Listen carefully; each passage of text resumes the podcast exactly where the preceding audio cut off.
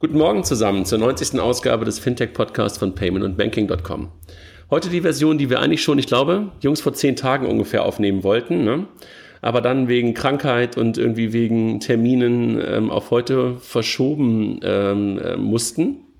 Ähm, bevor ich es vergesse, das vergesse ich irgendwie immer wieder und ich lerne ja da von den anderen Podcasts, die ich immer wieder höre, bewertet, und im App, bewertet uns im App Store. Das ist irgendwie immer ganz nett für uns, ähm, weil es dann einfach ein bisschen weiter nach oben geht in den, ähm, in den, in den Rankings.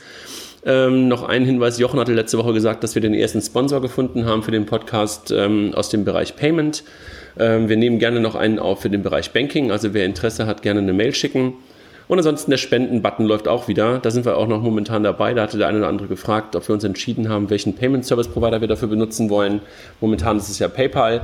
Alle anderen, die wir bisher versucht haben, sind noch ein bisschen schwieriger. Ähm, die Kollegen von Stripe, ähm, da versuchen wir es gerade nochmal, ähm, das einzubinden. Aber mal schauen. Bei mir aus der Runde des Red Packs etwas weiter weg und damit auch vielleicht irgendwie soundmäßig ein bisschen weiter weg. Kilian, sag mal Hallo. Ja, hallo. Schöne Grüße aus Istanbul. Ich hoffe, es kommt alles entsprechend an. Also du bist wirklich ein bisschen abgehackt, aber wir versuchen das Beste daraus zu machen und äh, du wirst einfach äh, mir dann schreiben, was ich fragen soll, wenn wir dich nicht hören, okay? Genau. Entschuldigung. Worüber wollen wir sprechen? Eigentlich sind es zwei Themen, Kilian. Ne? Wir wollen auf der einen Seite, ähm, und das sind Themen, die dann auch gerne mal auch in einen, in einen äh, Pott geworfen werden, deshalb passen sie auch ein Stück weit zusammen, aber gleichzeitig vielleicht für unsere Gäste, die wir dabei haben, auch die Chance mal aufzuräumen, damit, äh, dass es nicht das gleiche ist. Einmal Factoring und Unternehmenskredite auf der anderen Seite. Ähm, und vielleicht ist es aber auch dann wieder näher als an, an, an äh, näher dran als, als, als irgendwie gedacht. Wir haben zwei Gäste, ähm, einmal Stefan Heller von FinCompare und Daniel Schlotter von Blackbill. Stell dich mal vor, Stefan, fang doch mal an. Ja. Wer bist du, was machst du und so weiter? Hallo André, hallo Kilian. Also ähm, wir bei FinCompare, wir helfen SMEs, Finanzierungslösungen zu finden, zu vergleichen und abzuschließen. Also einfach gesagt ein Check 24 für Unternehmen. Daher sehen wir uns zu den Factorern auch nicht unbedingt als Konkurrenten, sondern eher als Enabler, dass wir ihnen helfen, neue Kunden zu finden. Ähm, die letzten Jahre haben wir halt gesehen, dass Finanzprodukte viel unbundelt wurden. Darüber habt ihr auch schon öfter gesprochen, was zu einem fragmentierten Markt geführt hat. Und was wir im Endeffekt sehen, ist, dass wir sagen alle Banken und Fintechs wieder zusammenführen auf der Metaebene und dadurch Angebote vergleichbar und dann auch ultimativ digital abschließbar machen. Okay. Und zu dir vielleicht ganz kurz selber. Ähm, wo kommst du her? Was machst du, damit, wir, damit Leute noch ein ja. bisschen wissen, wer dich nicht kennt, äh, was so für dein, dein, dein Background ist? Genau, also ich habe davor Watchmaster gegründet. Das ist ein vertikal integrierter Marketplace für Luxusuhren. Ähm, da habe ich eben gemerkt, wie wichtig Working Capital ist für Wachstum und es war unglaublich schwierig, dort Finanzangebote zu finden und zu vergleichen. So kam die Idee zu FinCompare ähm, davor war ich mal ganz früher bei Roland Berger, habe dort im Corporate Finance gearbeitet, dann im Private Equity und dann bin ich irgendwann 2011 über Rocket zu Groupon gekommen, wo ich vier Jahre lang in London und Chicago verschiedene Projekte geleitet habe. Okay. Das heißt also sozusagen Banking nicht wirklich so richtig viel Hintergrund, ähm, aber äh, so ein Stück weit ähm, schon einen Blick darauf gehabt, weil du wahrscheinlich bei Rocket was mitbekommen hast und vorher bei Berger was mitbekommen hast. Ne? Genau, also da vor allem die Corporate Finance Seite und Private Equity Seite, wo wir halt jetzt sage ich mal ein bisschen größere Mittelständler als wie, als wie wir jetzt ansprechen, aber ähnliche Analysen eigentlich gemacht haben und ähnliche Finanzprodukte gemacht haben. Also da ging es halt um Unternehmen mit 200 Millionen Umsatz oder mehr und jetzt äh, gibt es aber diese Produkte, also Factoring, Leasing, Fine Trading, äh, aber auch viele Kreditvarianten, eben auch für kleinere Mittelständler. Und da reden wir halt von Unternehmen von zwei Millionen bis 50, 75 Millionen Umsatz. Mhm. Man, das ist ja auch das Typische, was wir momentan an vielen, vielen Stellen sehen, dass Dinge, die bis dahin lange Zeit in exklusiveren ähm, Umgebungen sozusagen angeboten werden konnten, das, was du gerade beschreibst, sozusagen für große Firmen, äh, plötzlich nach unten rutschen und ein Stück weit demokratisiert werden und damit halt auch kleineren äh, Zielgruppen zur Verfügung gestellt werden können. Ne? Genau, vollkommen richtig. Und was wir halt gesehen haben, ist, dass viele der Fintechs an sich haben sich halt immer die letzten Jahre sehr auf den Consumermarkt konzentriert und jetzt so den Freelancer, B2B-Markt, aber so den wirklichen SMI, deutschen Mittelstandmarkt, den hat sich eigentlich bisher noch keiner wirklich äh, zugetraut. Alles klar. Daniel, dann mal ein bisschen was zu dir. Ich habe dich gerade mal kurz auf stumm gestellt, weil du rauscht in der Tat so ein bisschen und ich äh, gebe mir immer Mühe, ähm, dass ich dich möglicherweise zwischendurch da mal auf stumm stelle, wenn du, wenn du nicht sprichst. Daniel, was zu dir und zu Blackbill? Ja, hallo zusammen. Äh, was macht Blackbill? Einmal zur Company. Wir äh, bieten für den Mainstream der Selbstständigen und KMUs Factoring auf einer Einzelrechnungsbasis an. Äh, generell in Deutschland äh, wurde Factoring eher angeboten für große Corporates. Das heißt, ein Coca-Cola schreibt eine Rechnung an ein Pepsi und die Rechnung wird dann von einem traditionellen Factorer vorfinanziert, aber der traditionelle Fliesenleger um die Ecke oder das KMU oder das Startup war bisher nicht in der Lage, eine Factoring-Dienstleistung in Anspruch zu nehmen. Das heißt, bei uns kann ein Kunde vorbeikommen und ein Zahlungsziel von 10 bis 90 Tagen vorfinanzieren und ähnlich wie bei Creditec, äh, das Gründerteam besteht von drei aus vier Gründern, ähm, von ehemaligen Creditec-Jungs, fällen wir unter schwierigen Umständen Kreditentscheidungen, um KMUs und Selbstständige, die vorher keine Finanzierung bekommen haben, ähm, kreditwürdig zu machen und entsprechend Geld auszunehmen, auszugeben. Ähm, jeder Unternehmer schreibt eine Rechnung und analog zu einem Autokredit, ähm, der meistens tendenziell günstig ist, ähm, haben wir im Factoring als Besicherung eine erbrachte Arbeitsleistung in Form einer Rechnung. Daher fällt es deutlich leichter, dort äh, einen Kredit zu vergeben. Das ist das, was wir jetzt hier und jetzt machen. Zu meiner Person. Seit 2010 aktiv äh, im Fintech ähm, angefangen habe ich als ITler und in den goldenen Zeiten der Suchmaschinenoptimierung gemerkt, dass man mit Online-Marketing ähm, recht gut Geld verdienen kann. Das heißt, ich habe Webseiten positioniert, insbesondere im Kredit- und Travel-Bereich äh, und die entsprechend monetarisiert über Affiliate-Marketing. Das Ganze habe ich fünf Jahre gemacht.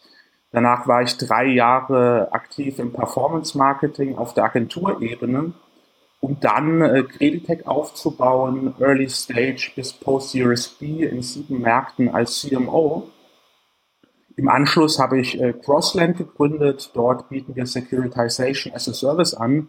Das heißt, wir refinanzieren Balance Sheets von Online-Ländern via Bonds über den Kapitalmarkt und das war aber nicht die, das war aber nicht die Ursprungsidee, sondern das ist das, was momentan gerade äh, daraus geworden ist, ne? Bei Crosslink, genau. ne? Ursprünglich haben wir gestartet als europäisches Landing Club, ähm, haben das Ganze von Anfang an aber sehr, ich sag mal, ähm, metamäßig gedacht und äh, haben dafür gesorgt, dass jeder Invest auf der Anlegerseite zu einer Anleihe wird. Das heißt, äh, das ist eine Einzelverbriefung für einen einzelnen Kredit ähm, ja, es hat sich herausgestellt, dass sich diese Struktur eher eignet für institutionelle Investoren und weniger für Retail-Investoren.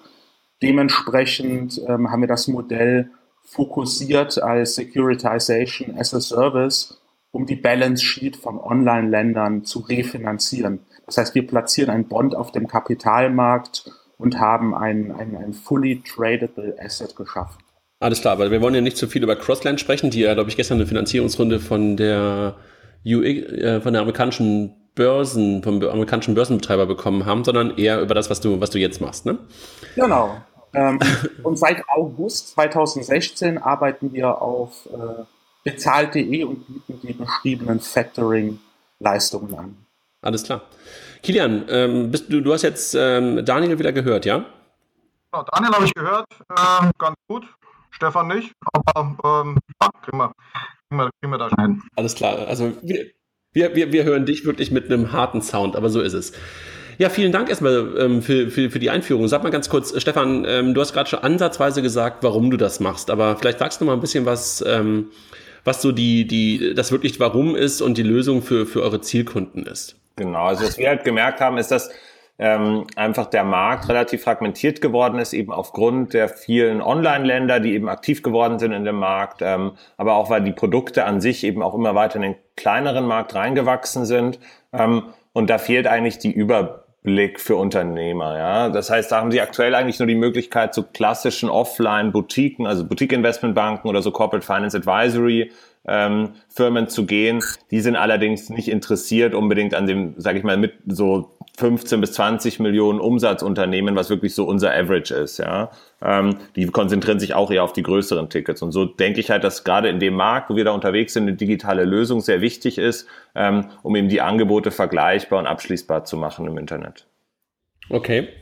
Das heißt, ähm, okay, verstanden, die gehen, ansonsten gehen die heute zu, zu, zu Boutiquen, um sich zu refinanzieren und das versucht ihr jetzt auf einer Plattform zu machen, dass es sozusagen ähm, leichter zugänglich ist und beide Seiten sozusagen, ähm, also mehr Anbieter und mehr, mehr Annehmer sozusagen da sind, ja? Genau, also die Alternative ist eigentlich die Hausbank, ja, wenn man so will. Das, das muss halt der Unternehmer, wenn er jetzt in, in einem Ort ist, muss halt irgendwie zehn Banken, 20 Banken abfahren zu den Öffnungszeiten, dort Termine wahrnehmen und am Ende dann irgendwie Angebote zusammentragen. Und was wir halt merken, ist, dass Unternehmer an sich wollen eigentlich, dass diese ganzen Finanzthemen mit möglichst wenig Papierkram und relativ einfach passieren, weil die sich auf ihr Business konzentrieren wollen. Und das heißt, gibt wir... Es, gibt, gibt es das heute schon? Siehst du irgendjemanden, also wen attackierst du? Klar, du hast die Hausbank gerade gesagt, du hast die die Financial Advisors sozusagen gesagt. Gibt es irgendjemanden äh, im Fintech-Umfeld, der das heute schon ansatzweise so macht? Ich habe, glaube ich, gerade so ein, zwei im Kopf, wo ich so Mittelstandsfinanzierung auf dem Marktplatz durchaus sehe. Genau. Ähm, also es gibt zwei, zwei so Meta-Player wie uns, die einen heißen Compare und die anderen Fintura. Die machen ja. das seit so ein paar Jahren. Die kommen jetzt nicht unbedingt aus der Tech-Welt an sich, aber machen teilweise einen ganz guten Job in dem Markt. Also genau, die hatte ich jetzt auch beide im Kopf. Genau. Ne? Also weil die wir auch schon seit drei, vier Jahren, glaube ich, da genau. sind. Ne? Okay. Und ähm, bei dir, Daniel, also ähm, was löst du? Ich meine, du hast es gerade schon auch ansatzweise gesagt. Ähm, ich weiß, dass das Thema Factoring durchaus bei, bei, bei Banken ja auch ein Stück weit äh, eine Rolle spielt. Nicht so sehr vielleicht, wie, wie sich das der eine oder andere kleinere Händler äh, wünschen würde. Und ich weiß auch, dass da schon ein paar Lösungen in den letzten Jahren immer wieder mal entstanden sind oder ja doch sind. Ähm, was, was, was, was macht ihr anders und wen attackiert ihr und wen siehst du als Wettbewerber? Okay, wen sehen wir als Wettbewerber? Ähm, generell gibt es ein paar kleinere Player, ähm, wie ein, ein Decimo, ein Funflow, ein Pagido in Deutschland. Ähm, aber in der Regel sind das keine, keine VC-Cases und äh, in der Regel wird die Company auch weniger als Tech-Company begriffen, als vielmehr als, als Lead-Generator. Und wir ähm, haben den, äh, den, den, den Factoring-Markt für uns entdeckt, von Creditec kommend. Ähm, weil wenn man, wenn man Factoring vergleicht mit klassischem SME-Lending, wo die Laufzeit eines Kredites mal locker fünf Jahre plus beträgt, ähm, beträgt die typische Laufzeit im Factoring 10 bis 90 Tage.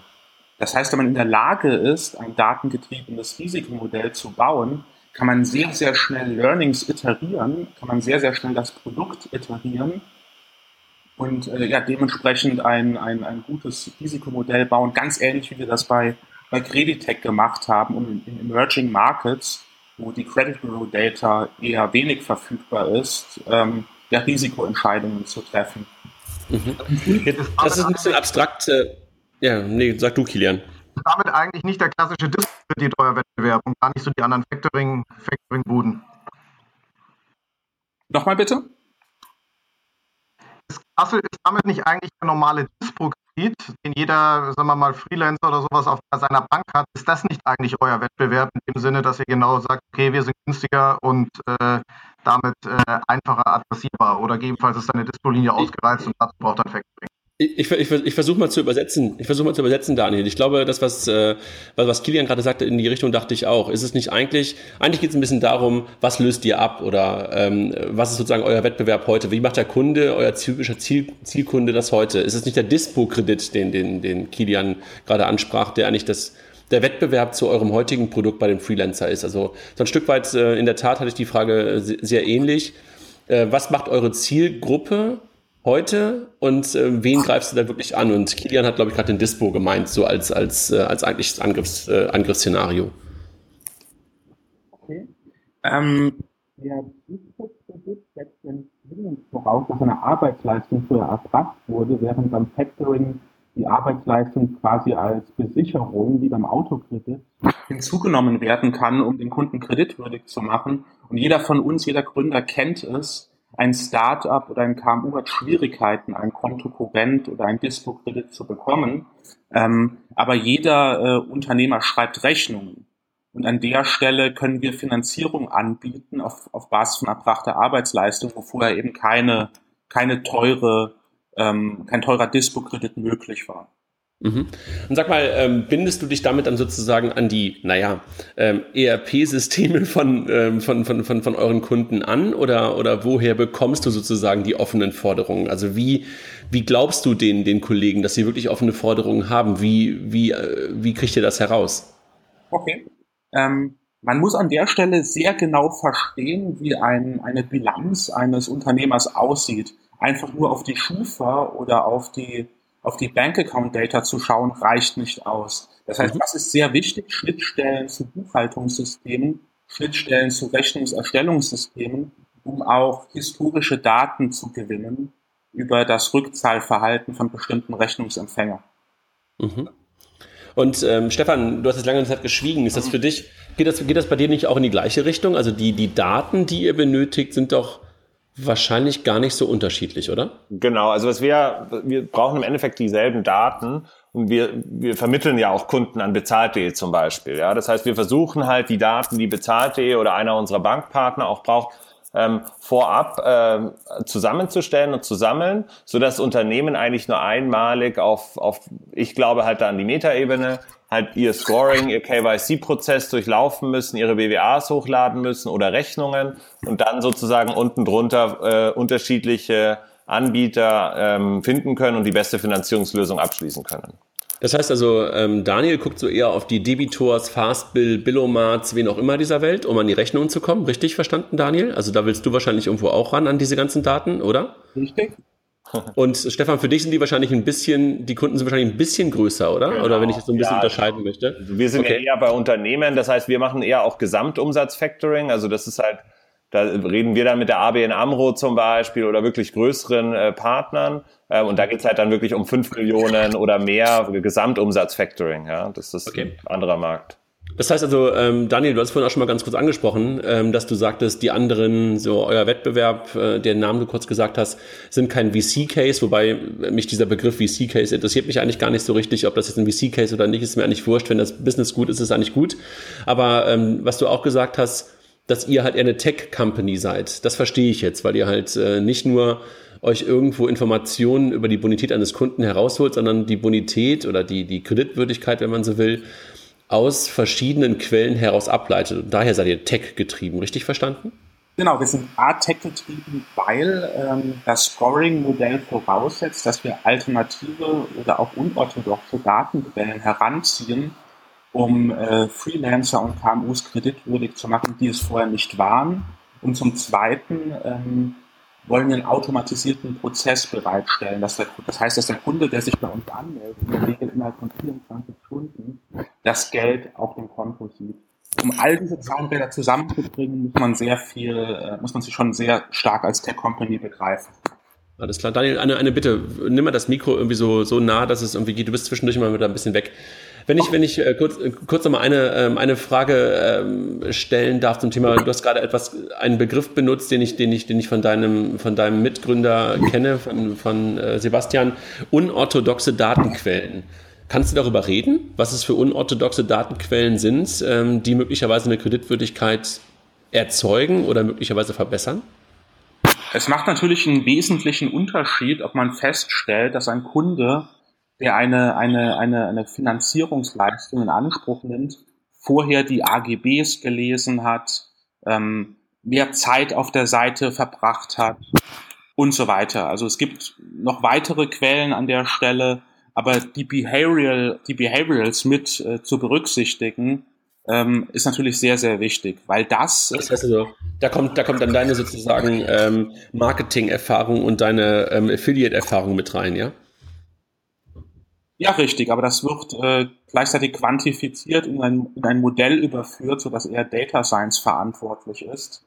Ähm, ja. Aber ich meine, es gibt zwei, zwei Punkte im, im Landing. Einmal, ist jemand in der Lage zurückzuzahlen und B, will das jemand überhaupt? Und jemand, der tendenziell, tendenziell die AGB ähm, vulgär gesagt, da ist die Wahrscheinlichkeit höher, dass sich genauestens damit beschäftigt hat und demnach auch ein höheres Interesse hat, äh, die Wertschöpfungskette zu Ende zu führen.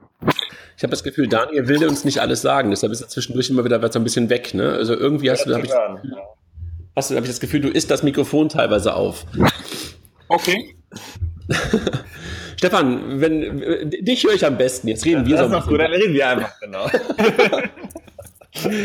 Was ist die Vision, Stefan, hinter FinCompare? Wo geht's hin? Ja, also wir wollen ja eigentlich Banken helfen, online gegenüber Fintechs zu competen. Das heißt, unser ultimatives Ziel wäre halt, ähm, mit Banken wirklich eine Integration zu bauen, so dass sie halt Kredite bis zu einer gewissen Höhe oder auch andere Produkte digital ähm, anbieten können. Ja, weil wir sehen halt eigentlich, wenn man jetzt ein Lendico oder Funding Circle nimmt, wenn man einen Kredit bis 250k oder so online bei denen abschließen kann, frage ich mich halt, warum das nicht mit der Commerzbank, der Unicredit oder der Deutschen Bank geht. Ähm, und da möchten wir eigentlich uns auch als IT-Dienstleister positionieren, dass wir jetzt sagen, wir helfen mit eben den digitalen Prozessen. Das ist einerseits Themen wie Scoring, ob das jetzt unser Scoring-Modell ist oder das Scoring-Modell der Bank und wir liefern lediglich die Input-Daten dafür. Ähm, das müssen wir halt dann mal sehen. Aber dann Themen auch wie KYC, ähm, das ist ganz relevant, dass wir das eigentlich online abbilden, sodass sozusagen der Gang in die Filiale, der ja eigentlich unnötig ist, vermieden wird. Das heißt aber ähm, auch wichtig, du gehst nicht wirklich selber ähm, als, als FinCompare in irgendwie in ein Risiko, sondern du vermittelst. Ne? Du siehst die als Marktplatz und vermittelst sozusagen mit einer mit einem großen Wissen über den potenziellen ähm, Kreditnehmer an deine Partnerbanken, richtig? Genau, genau. Also wir, wir sehen uns wirklich so, dass wir halt sagen, wir machen jetzt ähm, zumindest im ersten Schritt übernehmen wir kein Underwriting-Risiko, sind da reiner Marktplatz und versuchen eher über die Kundenbeziehung uns zu positionieren, dass wir versuchen, den Kunden ähm, bei uns zu halten und dadurch natürlich auch Cross-Selling und Upselling zu machen. Das ist das, was viele andere ja auch oft wollen als ihre Long-Term-Strategie. Aber wir haben halt heute schon die Capability dazu, mehr als fünf Finanzprodukte in ein Unternehmen rein zu verkaufen und wollen da eher unsere Produktpalette erweitern bis hin zu Versicherungsprodukten. Okay. Und wenn ich jetzt nochmal darauf, du sagst, ihr wollt weiter verkaufen, äh, ihr wollt den Kunden halten, wem gehört der Kunde denn? Weil er schließt den Kreditvertrag ja wahrscheinlich mit der Bank, an die du vermittelst ab. Aber wem gehört er eigentlich? Genau, also der Kunde für den einzelnen Kredit gehört der Bank, aber wir wollen halt, sage ich mal, den digitalen Prozess oder die digitale Beratung an sich wollen wir schon behalten, auch nach Abschluss des einzelnen Vertrages mit der Bank. Ja, das heißt, ähm, da wir ja Kunden vermitteln, die nicht unbedingt regional in der Nähe einer unserer Banken sind, glaube ich halt auch daran, dass das funktionieren wird, weil der jetzt nicht unbedingt äh, 200 Kilometer mit dem Auto fährt, um dann dort in die Filiale zu gehen, um sich dort dann beraten zu lassen aus dem Produktportfolio einer einzelnen Bank, sondern dass Kunden das schon äh, von Vorteil sehen, dass sie eben bankenunabhängig sein können und eben die besten Angebote für ihre Situation finden können aus dem gesamten Portfolio an Fintechs und Banken. Okay. Also das heißt, dass du, du siehst dich sozusagen wirklich dann als ähm, zentraler Touchpoint, wenn irgendjemand über das Thema Finanzierung oder Finanzen im Unternehmensbereich nachdenkt, kommt aber dir vorbei genau. und äh, aber für, über Versicherungen nachdenkt, aber über Lending nachdenkt. Ähm, er nimmt dich als zentralen Hub, weil du die besten Partner an deiner Seite hast und du schon sehr viel über ihn weißt und ihm deshalb halt bessere Konditionen und möglicherweise einen schnelleren Erfolg bieten kannst, ja? Genau, wir haben ja alle Daten von ihm. Also wir haben BWAs, Jahresabschlüsse, Summensaldenlisten, wir bauen an, äh, haben digitales Scoring auch, also wir integrieren die ganzen Auskunfteien, aber haben auch unser eigenes Scoring-Modell was daraus lernt aus der Kreditentscheidung der Banken und haben dadurch sehr, sehr viele Daten über den Kunden und können halt dadurch relativ klar sehen, zusammen mit unserem Advisory-Team, was ist denn das passende Produkt für ihn jetzt oder auch in der Zukunft teilweise. Ja, weil es ist halt dann oft so, dass gerade auch handelnde Unternehmen, die haben natürlich auch irgendwelche Engpässe und da wollen wir eher proaktiv auch mit denen zusammenarbeiten und sie eigentlich dann nicht so, ähm, sage ich mal, kurz vor knapp äh, versuchen, eine Finanzierung zu finden, wenn es schon eigentlich fast zu spät ist. Okay. Daniel, ich habe noch eine Frage von Kilian. Also es ist so ein bisschen so wie jetzt hier ähm, so der heiße Stuhl und die Fragen kommen so rein über Twitter. Jetzt kommen sie von Kilian rein. ähm, er fragt, wie kann man im, im Falle der Einzelforderung effizient scoren? Also das heißt, wenn jemand halt eine Forderung hat, und das ist ja bei bei, bei, bei Freelancern, die hast du ja auch als Zielgruppe angesprochen, nicht untypisch, keine Ahnung, 300 Euro bis 1000 Euro, eine kleine Rechnung, irgendwie jemand, der irgendwie ein Logo erstellt hat oder was auch immer. Wie kannst du das effizient machen? Okay. Ähm, im Gegensatz zum SMI-Lending haben wir drei Parameter. Einmal den Rechnungsempfänger, einmal die Validität der Rechnung und den, die Bonität des, des Rechnungserstellers. Das bedeutet, angenommen der Rechnungsersteller ist nicht so gut, schreibt aber eine Rechnung an Axel Springer, kann man Abstriche in der Bonität des Rechnungserstellers machen und sagen, okay, weil er halt die Rechnung schreibt an, an, an Axel Springer, ähm, lässt man das mal so durchgehen, wenn man die veri, veri, veri, äh, wenn man verifizieren kann, dass die Rechnung valide ist. Das heißt, man kann auf diesen drei Parametern äh, sehr dynamische Risikoentscheidungen äh, treffen in Kombination mit all den Daten, die wir, die wir erheben. Okay. Das klingt, äh, ja. Ich habe ich hab noch eine andere Frage, Daniel. Ähm, wir haben gerade bei Stefan darüber gesprochen, dass er eigentlich ähm, gar nicht ins Risiko geht. Er hat es, glaube ich, ähm, Underwriting-Risiko oder sowas genannt. Richtig, Stefan? Ja. Ähm, was machst du, ähm, Daniel? Ähm, wer übernimmt das Risiko? Wer zahlt das Geld an den, an den, an den Partner aus, der, der, der gerade sein Geld haben will, weil der Rechnungsempfänger noch nicht bezahlt hat? Okay. Bist du das? Ähm, wir übernehmen aktuell das Risiko nicht, wenngleich wir unserem Kunden helfen, das Geld vom Rechnungsempfänger einzusammeln. Wir haben seit diesem Jahr eine Inkasso-Lizenz, um das durchzuführen. Das Charmante an dem sogenannten unechten Factoring, wo der Rechnungsersteller, äh, Rechnungsersteller weiterhin das Risiko übernimmt, ist, dass es völlig diskret abläuft. Wann immer ein Ausfallschutz ins Spiel kommt, bedeutet das, dass der Kunde Kontrolle verliert, wenn die Rechnung überfällig ist. Und viele Kunden schreiben psychologische Zahlungsziele auf die Rechnung, was dann eben dazu führen würde, dass gegebenenfalls ein Dritter, die Factoring Company, recht aggressiv gegen den Rechnungsempfänger ja Mahnwesen oder Inkasso betreiben. Das kann die Kundenbeziehung zerstören. Demnach, unser, unsere Unique Selling Preposition ist, wir machen völlig diskretes Factoring und B, ähm, es ist sehr wichtig, Kunden kreditwürdig zu machen, die vorher keinen Kredit bekommen hätten. Und die meisten Daten kann man sammeln, wenn der Rechnungsersteller sich bei uns anmeldet. Über den Rechnungsempfänger kann man wesentlich weniger Daten sammeln. Demnach ist es logisch, dass wir die höchste Annahmerate anbieten können, wenn der Rechnungsersteller sich bei uns anmeldet. Aber nochmal, also ähm, wenn ich es richtig verstanden habe, dann geht es doch auch darum, dass der Rechnungssteller möglicherweise früher sein Geld bekommt, oder nicht? Ja, richtig. Also Rechnung wird hochgeladen, äh, um den Prozess mal durchzugehen.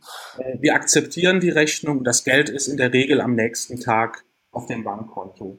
Angenommen. Genau, und wer, und wer zahlt das Geld aus? Wir tauschen äh, die, die Kontonummer auf der Rechnung aus durch ein Verrechnungskonto das äh, im Namen des Kunden bei unserer Partnerbank, der Solaris Bank, geführt wird. Und auf dieses Konto wird zurückgezahlt. Das heißt, wir wissen das heißt, Zeit, ob der Rechnungsempfänger zurückgezahlt hat. Wenn er nicht zurückgezahlt hat, bieten wir dem Rechnungsersteller an, ähm, ihn zu unterstützen im Mahnwesen, um entsprechend ja seine Forderung einzusammeln. Das heißt aber, Solaris geht sozusagen ins Risiko ähm, gegenüber dem Rechnungssteller.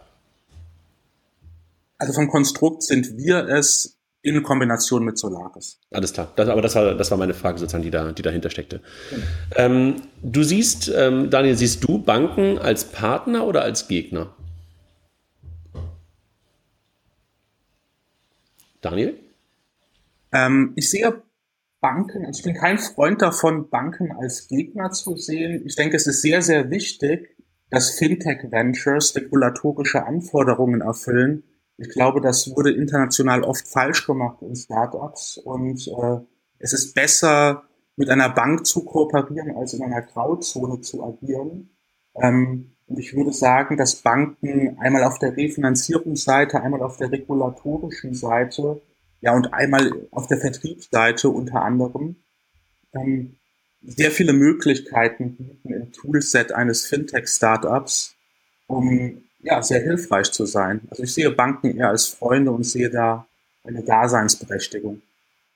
Stefan, dir muss ich die Frage eigentlich gar nicht stellen, weil du sie vorhin eigentlich schon beantwortet hast, ne? dass du sozusagen der Enabler für sie bist. Ne? Genau, also für uns sind Banken ganz klare Partner. Wir wollen denen ermöglichen, einfach im Internet gegenüber Fintechs auch zu competen, weil wir da halt einfach gemerkt haben und auch eben, sage ich mal, die Anfragen jetzt bekommen haben, ähm, auch aktiv uns in die Prozesse mit einzuklinken. Ja, weil gerade Banken sind da manchmal ein bisschen langsamer ähm, und da können wir, glaube ich, deutlich schneller ähm, äh, Tech-Produkte bauen und dann eben auch im Internet mit Marketing ähm, besser, als die vielleicht das selber können, ähm, gegen andere Fintechs, sage ich mal, wirklich competen.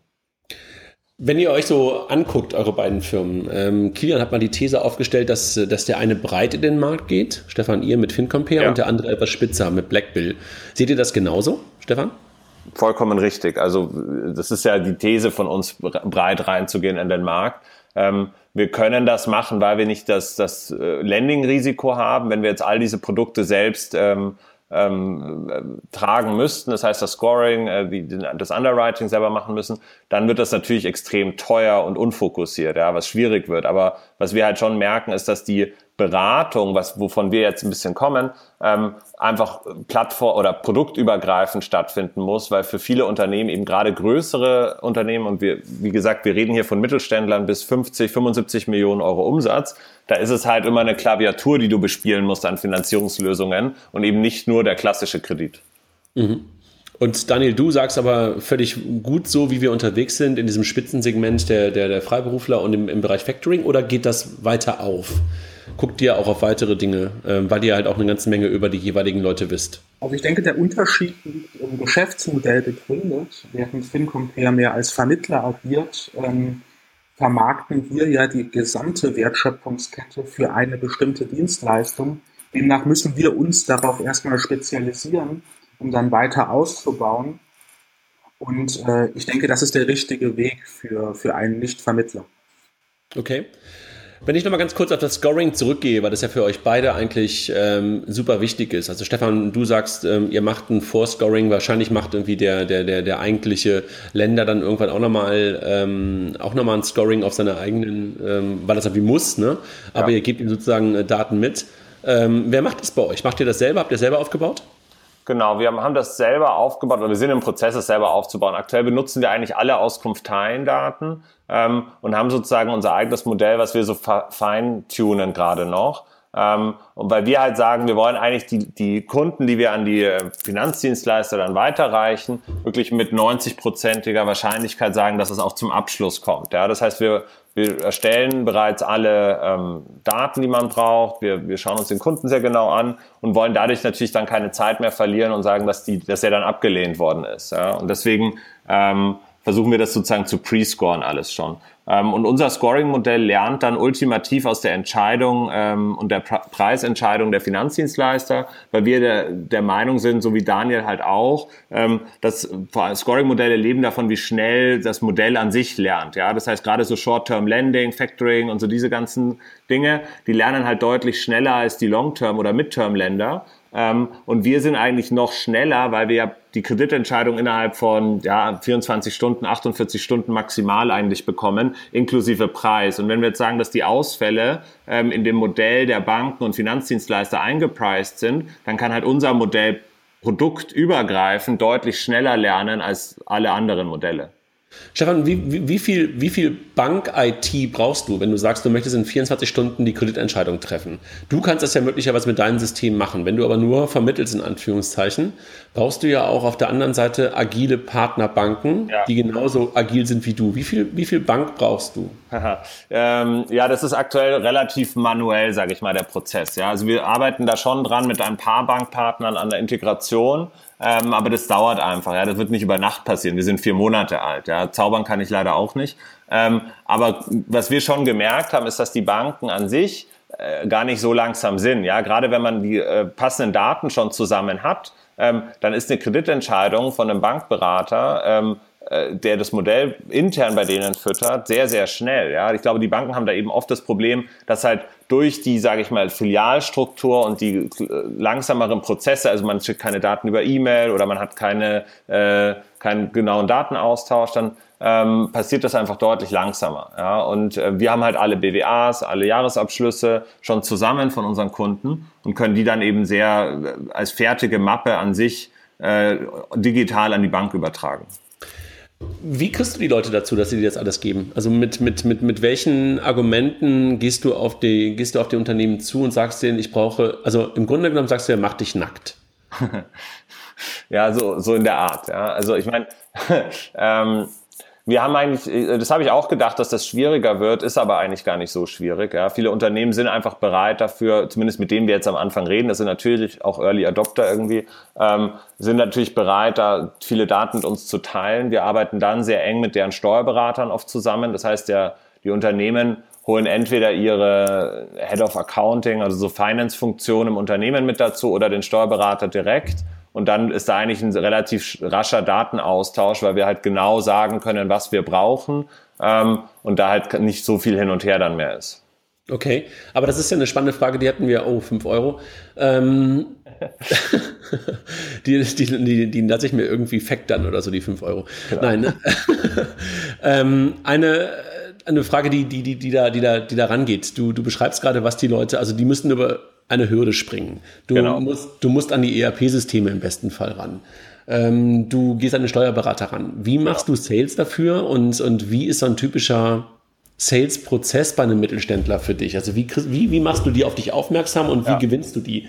Geht das wirklich rein online oder brauchst du auch Menschen auf der Straße dafür? Ja, also ganz ohne Menschen geht's nicht, ja, das ist ziemlich klar. Ähm, was wir halt sehen, die digitalen Kanäle, also sage ich mal klassisch SEM, Social und so, äh, im Paid-Bereich funktionieren alle ganz okay, aber du, man hat halt so ein bisschen Adverse Selection. Das heißt, die Lead-Qualität, die über die Kanäle reinkommt, ist jetzt äh, proportional ein bisschen schlechter als, sage ich mal, Leads, die man über Partner zum Beispiel gewinnt. Das sind dann Steuerberater, Wirtschaftsprüfer, freie Unternehmensberater und so weiter. Ähm, ähm, oder halt Unternehmen, die direkt zu einem kommen, ja, entweder dann über Sales getrieben oder aber auch über, sage ich mal, ein bisschen klassischere äh, Marketingmaßnahmen wie zum Beispiel Direct Mailing.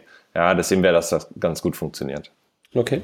Daniel, die gleiche Frage auch an dich. Also ich meine, ihr könnt wahrscheinlich im, im Bereich der Freelancer und, und, und kleineren Unternehmen kannst du wahrscheinlich viel mehr online machen als Stefan im, im Bereich der Mittelständler, oder? Ja, das stimmt. Also insbesondere Freelancer kann man sehr gut digital akquirieren über die typische Performance-Marketing-Klaviatur. Ähm, aber das klassische KMU hat so dieses Pull-Push-Marketing-Problem. Das heißt, es, der, der kleine KMU von nebenan, der hat noch nichts davon gehört, was Factoring überhaupt ist, hat vielleicht sogar ein falsches Verständnis davon. Das heißt, hier muss man erstmal das Interesse erwecken. Und die beste Möglichkeit, das Interesse zu erwecken, ist, möglichst nah an die Rechnungserstellung zu kommen über Direct Partnerships. Das heißt, wer ist der typische Partner für dich? Ähm, der Prototyp eines Partners in Deutschland wäre zum Beispiel Lexware. Okay, also die, die ganzen Jungs, die halt, äh, okay, verstanden. Wo du sowieso schon Rechnungen mit verschickst, äh, dass du da sofort mit drin bist und äh, die dich vermitteln und äh, als Ganz neben genau. Also dort erhältst du Arsch. Ich denke, ich denke gerade drüber nach. Also sozusagen, äh, da wo du sonst sagst, okay, du kannst hier bezahlen per Kreditkarte, per PayPal oder halt äh, per, ähm, per bezahlt.de, ja? Ja, richtig. Also A, einmal die, die Rechnungserstellungstools und B, ja. kann man sich natürlich auch an die Transaktionen heranklemmen. Ähm, das kann zum Beispiel sein bei, bei Jobvermittlungsplattformen, wenn äh, die, der Jobvermittler für die Studenten, nehmen wir mal die Studenten, ähm, die, äh, die, die, die Arbeitsleistung vorstreckt und dann sozusagen die Rechnung stellt an den Corporate, da kann man in den Transactional Stream sozusagen eingreifen und ähm, ja, mehr Growth ermöglichen. Gibt es irgendwo noch eine spitzere Zielgruppe für dich, Daniel, dass du sagst, äh, keine Ahnung, äh, eine ganz bestimmte Branche, ein ganz bestimmtes Vertical ist super spannend für dich? Ähm, ja, also es gibt verschiedene Segmente. Nehmen wir mal den typischen Selbstständigen, dem geht es dem Einzelunternehmer, dem geht es weniger darum, sofort Cashflow zu bekommen, dem geht es vielmehr darum, Sicherheit zu bekommen, dass das Geld wirklich kommt. Das heißt, hier äh, ist vielmehr der, der Mahnprozess, der Support im Mahnprozess durch unsere Inkasso-Lizenz wichtig, ähm, versus den Playern, die in Vorleistung gehen müssen, zum Beispiel ein Zalando Powerseller, der erst Stoffe bestellen muss, um seine Ware an Zalando zu verschicken, wenn wir hier mehr, äh, wenn wir hier eine Vorfinanzierung anbieten, kann der ja viel mehr Stoffe bestellen und viel mehr bei Zalando in Rechnung stellen. Und das ist der Prototyp eines, eines Factoring-Unternehmens.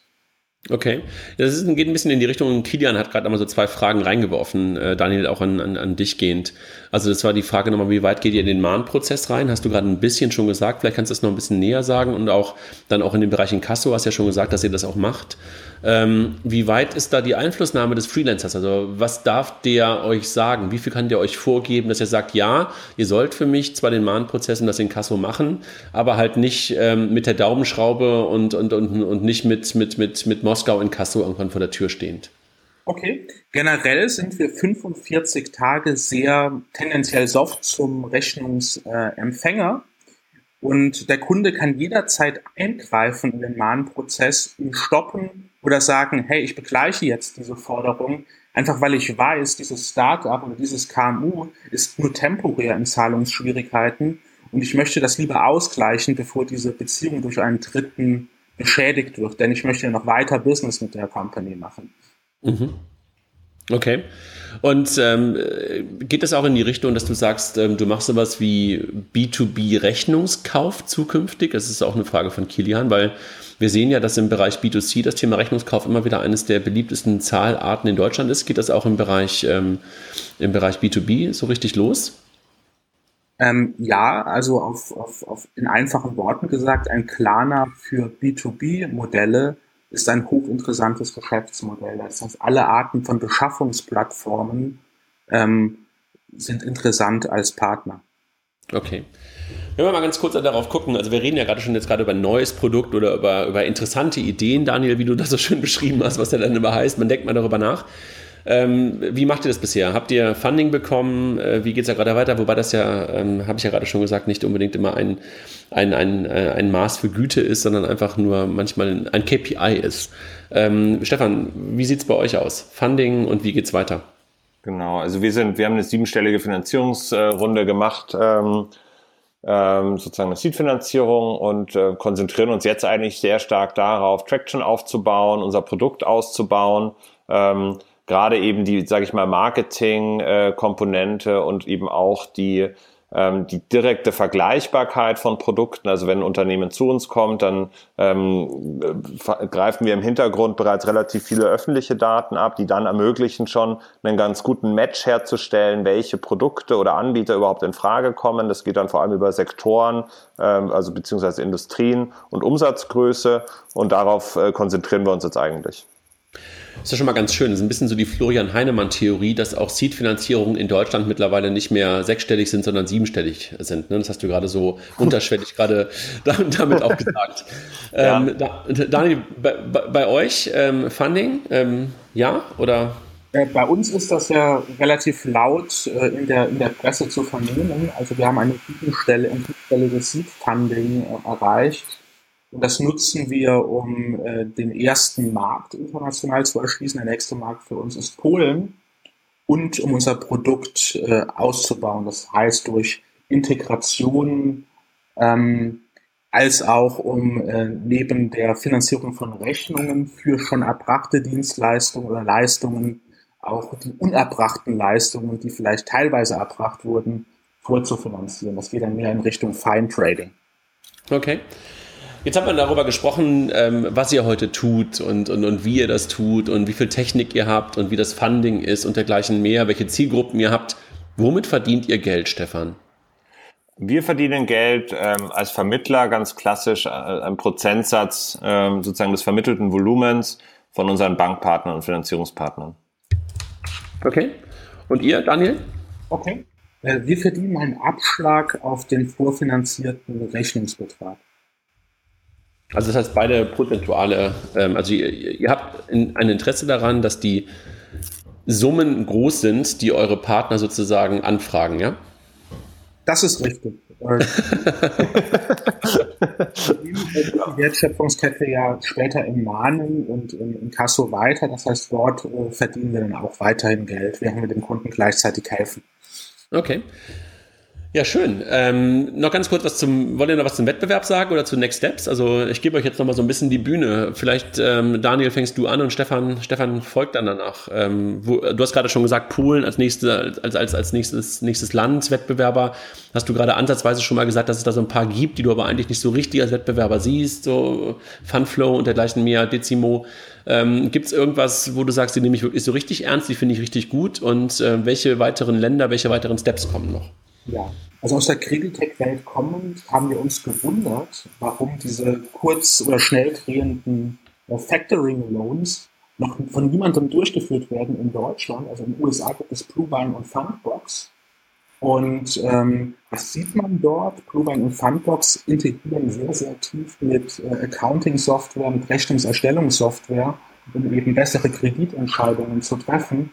Das heißt, die Next Steps sind, ähm, eben ganz klar Partnerships aufzubauen, B, Internationalisierung nach Polen und vielleicht noch einen dritten Markt ähm, in diesem Jahr. Okay. Wir sollten noch mal ein bisschen näher darüber sprechen, Daniel. Vielleicht einfach nur ganz kurz äh, am Rande, weil wir haben ja mit, mit, mit, mit, mit unseren Produkten eine relativ gute Verbindung zu den ganzen Rechnungstools. Ne? Also ähm, wir sind mit, mit Figo bei relativ vielen Rechnungstools drin und möglicherweise kann man da ein paar Sachen gemeinsam machen. Das nur so am Rande. Stefan, für dich Next Step und, und, ähm, und möglicherweise auch nochmal Wettbewerb. Ja, ja habe ich ja schon gesagt. Also bei uns ist jetzt halt wirklich Fokus auf, auf, auf Traction, sage ich mal, in den Markt reinzugehen, unser Produkt da äh, auszubauen. Ja, wir sind jetzt vier Monate alt als Company, das heißt, äh, wir sind ja noch sehr früh. Ähm, sind jetzt schon äh, 20 Leute, also das Team ist schon jetzt relativ schnell gewachsen ähm, und wollen uns da eigentlich sehr stark darauf konzentrieren, wirklich unsere Tech-Komponente auszubauen und investieren da eigentlich relativ stark rein. Das ist auch der große Unterschied, sage ich mal, zu unseren Wettbewerbern, glaube ich. Ähm, vor allem Compeon, die eigentlich einen sehr, sehr guten äh, äh Zahlen veröffentlicht haben für letztes Jahr ähm, die aber, glaube ich, eher, sage ich mal, aus der klassischen, ähm, sage ich mal, Vermittlerwelt kommen, Bankenwelt kommen. Ähm, da wollen wir uns eher als, sage ich mal, Tech-Company wirklich positionieren und versuchen, diesen Markt und auch das Problem ähm, durch ein skalierbares Tech-Produkt zu lösen. Okay. Gut. Und Länder? Du bist gerade in Deutschland. Hast du noch was genau. anderes? Äh, ja, also wir wollen auch internationalisieren, aber ähm, ich, ich komme aus dieser, aus dieser Groupon-Welt. Da haben wir sehr schnell internationalisiert damals. Ähm, äh, das darf man jetzt auch nicht zu schnell machen. Das heißt, ich will jetzt hier nicht, äh, äh sage ich mal, einen noch nicht fertigen Prozess exportieren, aber wir sehen ganz klar Polen, Niederlande, Frankreich ähm, als so die nächsten Länder jetzt, ähm, ähm, sage ich mal, auf dem Kontinent. Dann ähm, Österreich natürlich auch. Österreich werden wir vielleicht sogar früher machen. Ähm, und dann England ähm, sicherlich als, als Next Step dann auch. Ja. Ähm, okay. Das ist für uns interessant. Gibt es irgendwelche ähm, regulatorischen, wenn das ist ein Thema, was ja, was ja im Fintech-Umfeld ist, hat Daniel vorhin am Anfang schon mal kurz gesagt, äh, dass er sagte, man sollte das nicht als Bank und Fintech als Gegner ja. sehen. Seht ihr irgendwelche regulatorischen Sachen, die für euch äh, wichtig sind, die sich verändern? Also Daniel hat gerade schon gesagt, Factoring-Lizenz und dergleichen. Stefan, für dich ja, irgendwas? Wir arbeiten mit 34C ähm, F&I-Lizenzen. Also so, das funktioniert eigentlich in Deutschland sehr, sehr gut.